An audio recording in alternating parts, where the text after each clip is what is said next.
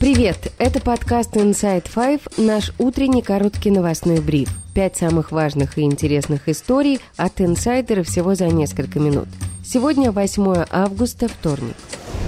История первая. Накануне вечером российские войска дважды обстреляли Покровск в Донецкой области. По разным данным, погибли от 5 до 7 человек. Более 30 получили ранения. Ракетные удары пришлись на жилые дома, магазины, административные здания и гостиницу.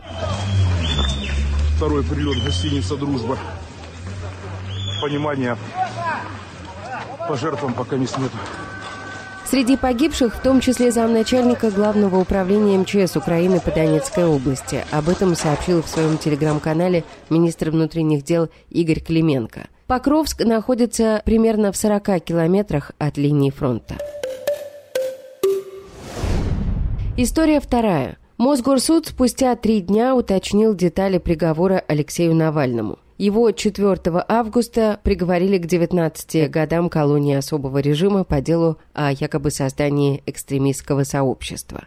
Журналисты, которые не попали в зал заседания, были вынуждены смотреть трансляцию низкого качества на специальном экране в техническом помещении колонии, поэтому некоторые части приговора они даже не смогли расслышать. Накануне стало известно, что Навальному помимо колонии назначили штраф 500 тысяч рублей, а также запретили делать публикации в интернете в течение 10 лет.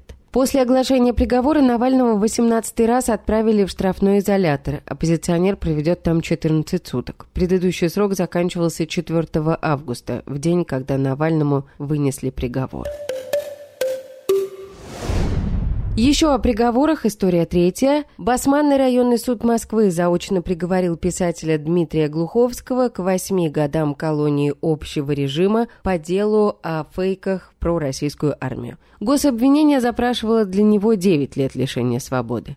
Ходе судебного процесса стало известно, что показания против Глуховского давали сотрудники пропагандистских информационных агентств. Дмитрий Глуховский – российский писатель, журналист, сценарист и радиоведущий. Известность ему принесла трилогия «Метро» – серия постапокалиптических романов, описывающих жизнь людей в московском метро после ядерной войны. Глуховский открыто выступает против войны в Украине, о чем говорил в том числе и в беседе с «Инсайдер». Люди понимают, что страна фактически живет по законам военного времени. Я думаю, что большая часть людей понимает, что война неправедная. Какое-то количество людей поверили пропаганде, потому что это комфортный миф, который позволяет им не терять полностью самоуважение и не признавать, что сейчас они как бы находятся вместе со всей Россией на стороне зла в этом конфликте, а ситуация именно такова. И, в общем, это вот некая такая ментальная, там, когнитивная уловка, которая позволяет им этот диссонанс, там, дискомфорт преодолеть. Дело в отношении писателя завели и рассматривали заочно, поскольку он еще в прошлом году уехал из России. В октябре прошлого года Минюст внес Глуховского в реестр иностранных агентов, а в июне полиция объявила писателя федеральный розыск.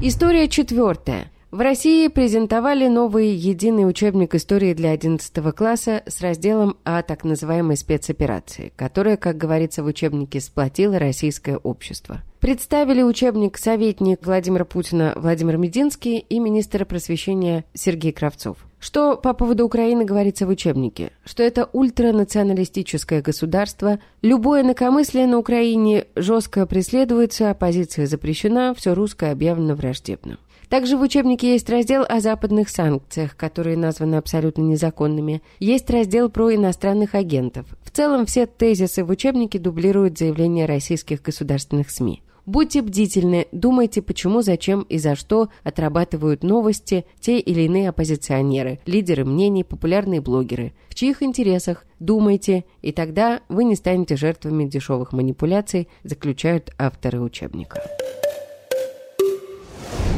История пятая.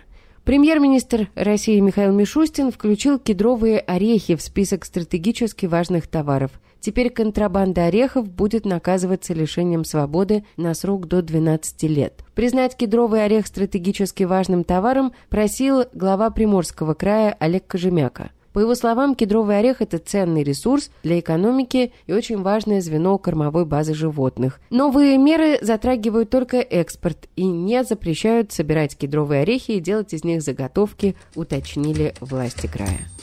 И это все на сегодня. Это был подкаст Inside Five.